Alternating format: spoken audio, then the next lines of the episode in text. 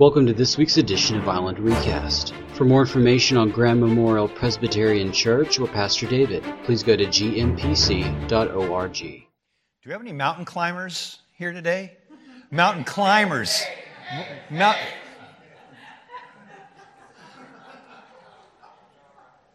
Steve fell off a mountain. A long way. I was in contact with the mountain most of the way down. Most of the way down. Yes, yes. Yeah, that was, how, how long ago was that? Uh, two years and two months. I mean, yeah, two years, but two years ago, we had, we had two people in the congregation that, that fell down mountains, and it, the fact that either one of them lived is a miracle. I mean, it, it, is a, it is a miracle. So we are, we're grateful for that. So, why do people climb mountains? That's what we can ask here. Because it's there. Thank you, Andy. That's right. It's because it's there. And it, the, so the highest mountain peak uh, here in the state of California is Mount Whitney. Mount Whitney, 14,494 feet. And you've been there several times. Okay, what's the highest mountain peak in the, in the entire United States? Continental or No, no, not Continental. Continental is Mount Whitney.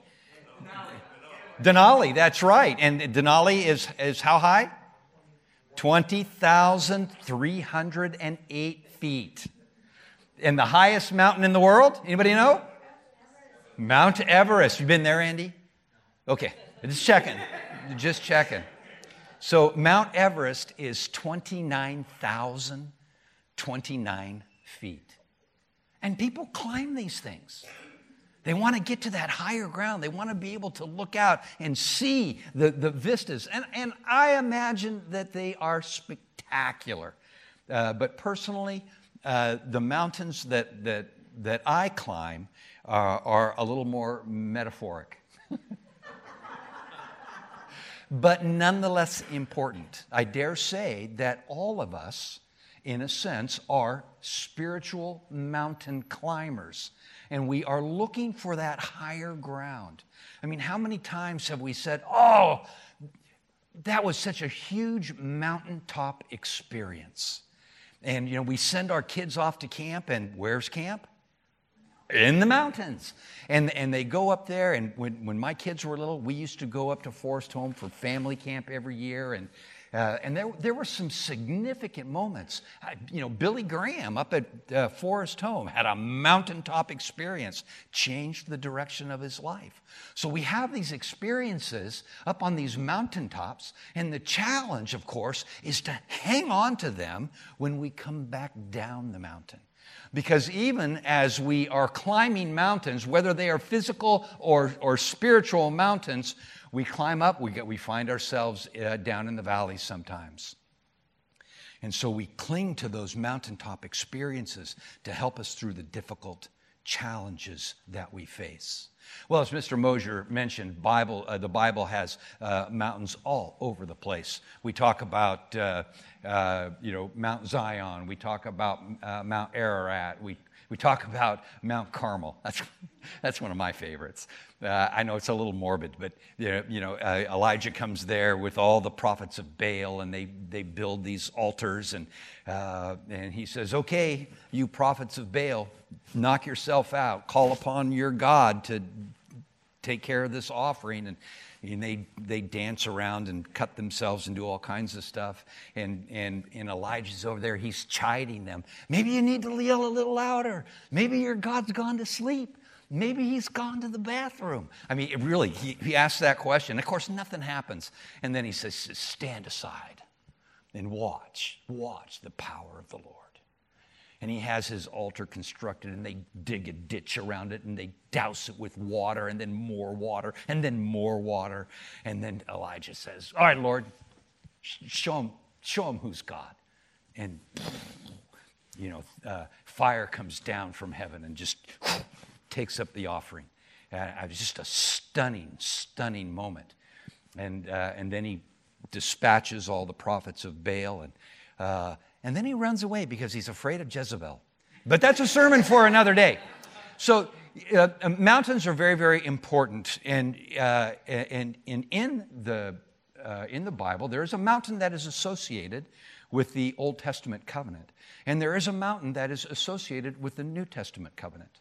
And the mountain that is associated with the Old Testament covenant is Mount Sinai. And the mountain that is uh, associated with the New Covenant is Mount Zion. If you have your Bibles, open them up to this 12th chapter of Hebrews. Now, the author of Hebrews, again, the author of Hebrews is, is, is preaching because really the, the letter to Hebrews is a sermon. Uh, the author of Hebrews is, is preaching to a group of Jewish background believers who are really struggling. They're having some valley experiences. I have to, I have to believe that when they first encountered the good news of Jesus Christ, it was a huge mountaintop experience for them. But now they've, they've, got family members that are not happy with the choices that they've made. Uh, they've, got a, they've got a secular community that's not happy with the choices that they have made. And one of the things that just breaks my heart, there, were a, there was a Gentile community of worshipers that were also giving them a bad time because they think you guys are being a little too Jewish, lighten up a little bit. Uh, and, and, so they're thinking, you know what? And, and of course, uh, the, uh, the Sinai covenant Jews were saying, Come back. Come back to us. Come back to us. And, and they're just trying to figure it out. And the author of Hebrews comes in and says, No, no. You need to understand that this Jesus, whom you have encountered, he is far superior to the angels, far superior to, to, to Moses and the, and the law, uh, far superior. In fact, he is the high priest who offers up this sacrifice once for all. And you want to go back? You want to go back to, to you, you are on the higher ground. Do not go back. And then, last couple of weeks, we've looked at this incredible chapter of, uh, of, the, of the heroes of the faith and the wonderful things, the, uh, the wonderful faithfulness that, that they experienced. And they, and they did fight some great battles, and they lost some battles, uh, but they never gave up their faith. They never gave up their faith. Even though they didn't see the promises, the fulfillment of the promises that God made, they hung on to their faith with incredible tenacity. And that's what the author of Hebrews is reminding them and reminding us to do. The same thing. Hold on to our faith with this incredible tenacity. And listen, listen to what the author writes in this 12th chapter, starting at verse 18. You have not come to a mountain that can be touched and is burning with that is and that, that is burning with fire to darkness gloom and storm to a trumpet blast or to such a voice speaking words that those who heard it begged that no further word be spoken to them because they could not bear what was commanded. If even an animal touches the mountain, it must be stoned. The sight was so terrifying that Moses said, I am trembling, trembling with fear. But you have come to Mount Zion, to the heavenly Jerusalem the city of the living God. You have come to thousands upon thousands of angels in joyful assembly to the church of the firstborn whose names are written in heaven. You have come to God, the judge of all people, to the spirits of righteous people made perfect, to Jesus the mediator of the new covenant, and to be sprinkled with blood that speaks a better word than the blood of Abel. See to it that you do not refuse him who speaks. If they did not escape when they refused him who, was, who warned them on the earth, how much less will we if we turn away from him who warns us from heaven? At that time, his voice shook the earth. But now he has promised once more, I will shake not only the earth, but also the heavens. The words once more indicate the removing of what can be shaken, that is, created things, so that what cannot be shaken may remain. Therefore, since we are receiving a kingdom that cannot be shaken, let us be thankful and worship God acceptably with reverence and awe, for our God is a consuming fire. What a contrast between Mount Sinai and the, and the Old Covenant and Mount Zion, the New Covenant. And, and, and you remember, because uh, I know all of you are Bible scholars and you've, you've gone through and you've read, uh, uh, you've read the Bible uh, Genesis, Exodus, Leviticus, Numbers, uh, Deuteronomy, all those things. You read them all, right? Yes. Okay. Well, in Exodus, we read about, about Moses bringing the nation of Israel to the foot of the mountain. Uh, and, and as God begins to speak, and the, and the cloud, remember the cloud of by, by day and the pillar of fire by night that led them to this mountain? And when God began to speak to them, the people recoiled and said, We can't, we can't, we can't. We can't. Moses, you do it for us. Yeah, thanks a lot. Uh, and, but, but Moses does, but there's this, this sense that they cannot approach the mountain and the presence of God because their sinfulness had yet to be dealt with. It was still a part of their lives. And so God gives them this covenant. And, and actually, He gives them a way out before that. You'll, you'll remember that. Verse uh, in chapter 19 of, of Exodus, God says, and you've heard me say this countless times God says, I brought you out of Egypt because I love you. You're free to go. You owe me nothing. If you want to stay and be my people, then I think we can do some pretty neat things together. I'll create of you a nation of priests. Now, why would God need a nation of priests? Because ultimately, the promises of God that were given to Abraham are for all people. For all people. He says, You, you stay with me and, and we'll covenant together, and I will create of you a nation of priests. But understand, this is a conditional covenant.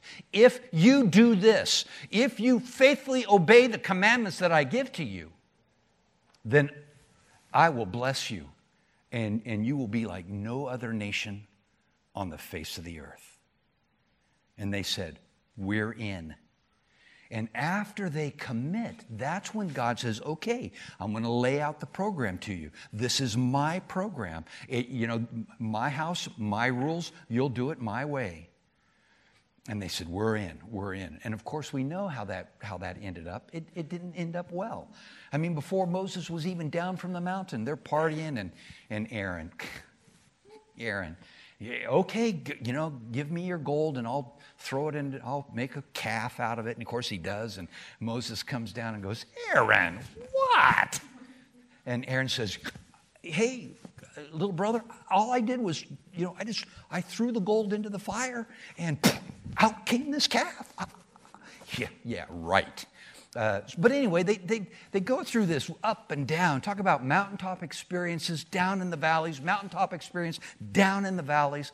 And then once a year, every year, once a year at Yom Kippur, the Day of Atonement, the high priest would go into the, uh, uh, into the tabernacle, into the Holy of Holies, which was considered to be the nexus between heaven and earth that when you were in the Holy of Holies, you were, you were, you were in this place where, where heaven and earth uh, uh, come together. And only the high priest could go there.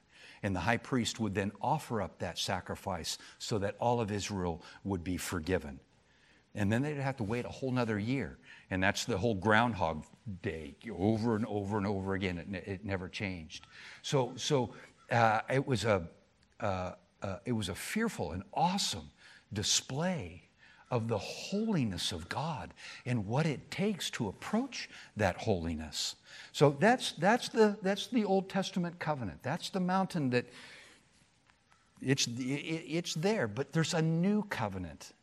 A new covenant on a new mountain. And, and Jesus himself is the, is, the, is the mediator of this new covenant. Not only is he the mediator of this new covenant, he's the author of, of this new covenant. He fulfills every letter of the law in, in, in such a way that the, the justice of God is satisfied. once and for all. The justice of God is satisfied, satisfied so that when we come before God, we are judged through a lens, if you will, of Jesus Christ, without spot, without wrinkle. Dare I say it? Forgiveness. We have been, we are the recipients of this incredible forgiveness. What do we do with that forgiveness? We take it joyfully, we celebrate joyfully, and we look for that time in the fullness of time. And, and I, I love this description. I don't have it marked, but I have to read it for you uh, because it's just one of my favorite passages uh, in the book of Revelation. Uh, when, when, when John writes this I saw the new heaven and the new earth. For the first heaven and the first earth had passed away, and there was no longer any sea. And I saw the holy city, the new Jerusalem, coming down out of heaven from God, prepared as a beautiful, uh, as a bride, beautifully dressed for her husband. And I heard a voice from the throne saying, Now the dwelling of God is with people, and God will live with them, and they will be his people, and God himself will be with them and be their God. And my favorite part, he will wipe away every tear from their eyes. There will be no more death or mourning or crying or pain, for the old order of things has passed away. He who is seated on the throne said, I am making everything new. And then he said, Write this down, for these words are trustworthy and true. He said to me, It is done. I am the Alpha and the Omega, the beginning and the end. To the one who is thirsty, I will give to drink without cost from the spring of the water of life. And the one who overcomes will inherit all of this, and I will be their God, and they will be my child. Is that cool? All right. You know, that's, that's what we're looking forward to. And, and, and, and, and, no, it's not here yet. Obviously, it's not here yet. We live in a broken world, but we hang on to that promise, just like those people did in the 11th chapter of Hebrews. They hung on to the promise, even though they didn't see it fulfilled, because they trusted in the one who made the promise. They trusted in the one who made the promise. I love this. You have come to Mount Zion, to the, the heavenly Jerusalem, the city of the living God. You have come to thousands upon thousands of angels in joyful assembly. Can you imagine? That's what we look forward to an assembly of thousands upon thousands of angels joyfully celebrating God's faithfulness. Now we come with tens and tens of people into a sanctuary where we have opportunity to worship together, to celebrate God's faithfulness in our lives, and to strengthen us when we go out these doors. Because our faith is more than one hour on Sunday morning.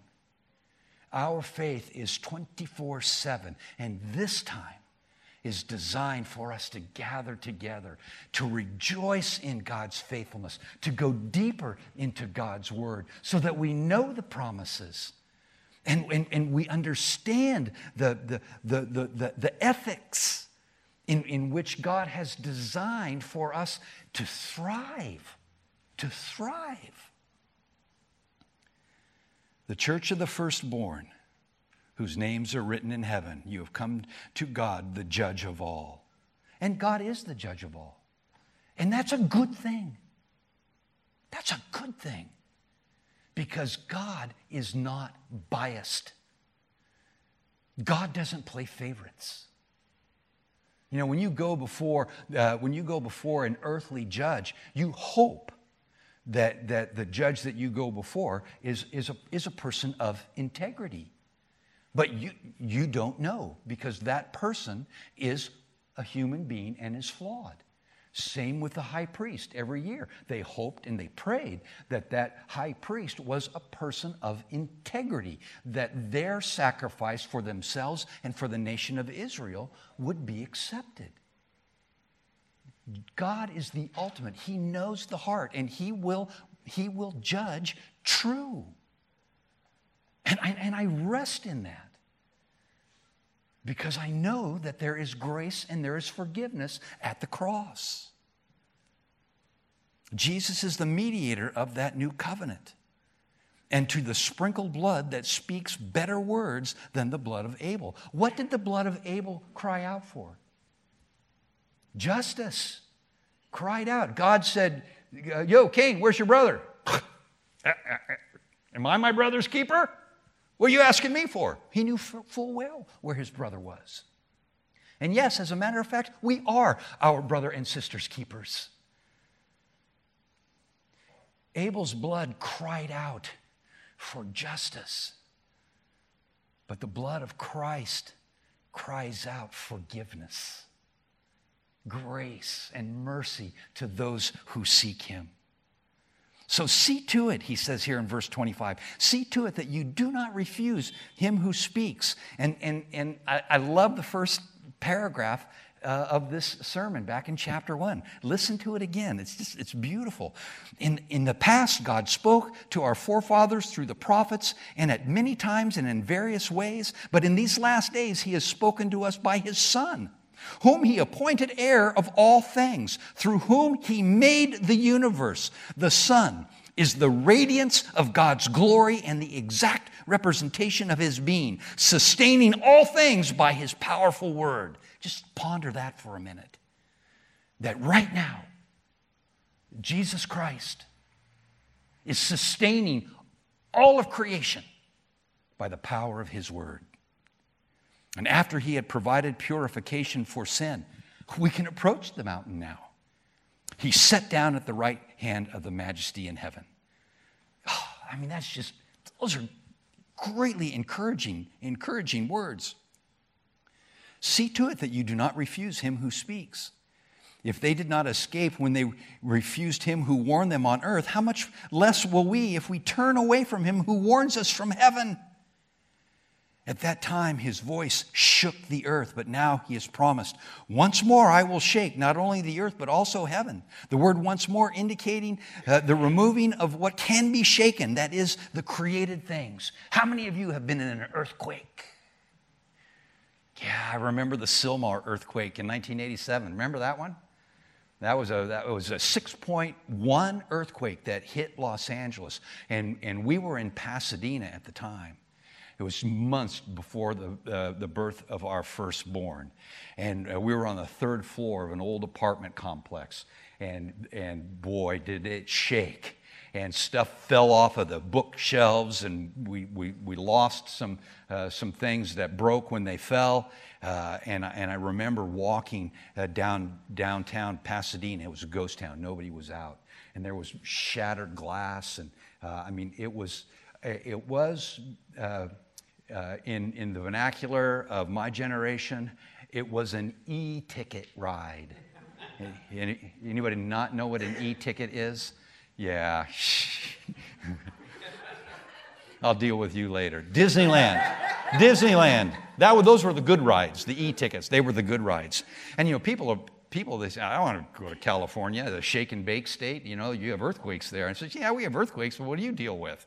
Hurricanes, tornadoes, uh, you know, floods. You know, we live in a broken world. We live in a broken world. And right now, we find ourselves in that already but not yet period. And that's what the author wants us to recognize and not lose hope, but to live into the grace that God has given to us. And that, I think, is a challenge for us as Christians to live into the grace that God has given to us. And I, I, one of my favorite quotes by, uh, by Dallas Willard uh, was that Christians need to burn through grace like a jet burns through fuel. Some of you are pilots. You know the rate of consumption of fuel in a jet engine. And we as Christians are to burn through grace like that. And, and you know how we burn through most of our grace? By dumping it on ourselves. I mean, we love to bathe in grace, but we're a little more stingy with it when it comes to sharing it with others. And it needs to be just the opposite. If we're going to share grace, we need to be a little bit harder on ourselves. Come on, we let ourselves off way too easy while, while, instead of steering people to Mount Zion, where there's going to be thousands and thousands of angels celebrating joyfully, we're dragging them over to Mount, Mount uh, uh, Mount Sinai, thank you. We're dragging them over to Mount Sinai, see, I don't even want to think about it uh, because we've got these rules and regulations, and you need to do this, that, and the other. If you don't live and do exactly what I do and, and look like me and sing the songs that I sing and worship the way that I do, you're outside. You're not a part of God's kingdom. It's like, oh my gosh. Rather than establish boundaries and markers that, that, that, that we tell people that, hey, if you want to if you want to be a uh, if, if you want to be a follower of god you got to live within these paradigms and these structures that i set up for you. Let's just blast those out of the way. And instead of putting up markers put up one person jesus christ and say hey people look at him. You know i'm a flawed human being. Trust me. You don't want to look at me. I'm going to get it right sometimes but i'm going to get it wrong sometimes. But you know who never gets it wrong? Jesus so focus on Jesus, people, because that's where the transforming power exists. Focus on the teachings of Jesus, who told us to love others. Uh, now, he told us also to be just people. Don't we? What happens when we fall?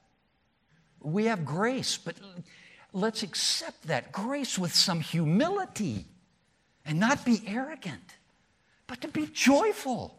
Yeah, you know what? I, I I blew it. I, I fell. I, com- I confess my sin and I know that I'm forgiven. How can I come alongside of you and help you in whatever it is that you're going through?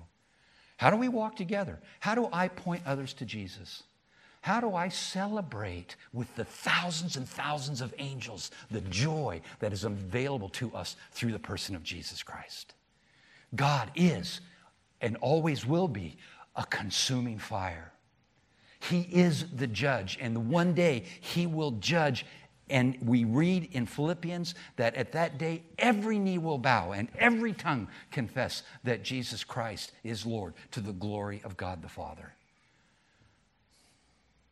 Selfishly, I hope that's a long way off because I still have friends and family members who are not yet followers of Jesus. And, and I sure want them to come to know the Lord. But if they can't come to know the Lord through the joy that is in my life, what hope is there for them? If they can't come to know the Lord through the grace that I extend, not just to myself, but to everyone around me, even those with whom we disagree. Can we disagree without being disagreeable? I say we must. We must stand firm, be just people who love mercy and walk humbly with God. And when we exist in that paradigm, we find ourselves on that holy hill that cannot be shaken. And as I've told you before, the two things that I hope every single person knows that hears me preach is that they are a beloved child of God in whom Christ dwells, and that they live each and every day in the unshakable kingdom of God. Thank you for listening to Island Recast. For more information, please go to gmpc.org. We sing for joy because we worship the author of joy. And we need to, we, we, we, we need to live in that more. This is just the preparation for the when the real party begins. And God wants as many people there as possible. Who will God let into heaven? Everyone he can. But the holiness of God will ultimately reign supreme. And through Jesus Christ, we have entry. We gather to celebrate that truth and be strengthened for the days ahead. And as we go forth, we bless each other with that blessing of Aaron. It's up on the wall if you don't know it. Let's do it. May the Lord bless you and keep you. May he cause his face to shine upon you and be gracious unto you. May he lift his countenance upon you and give you peace. And all God's people said, Amen. Amen.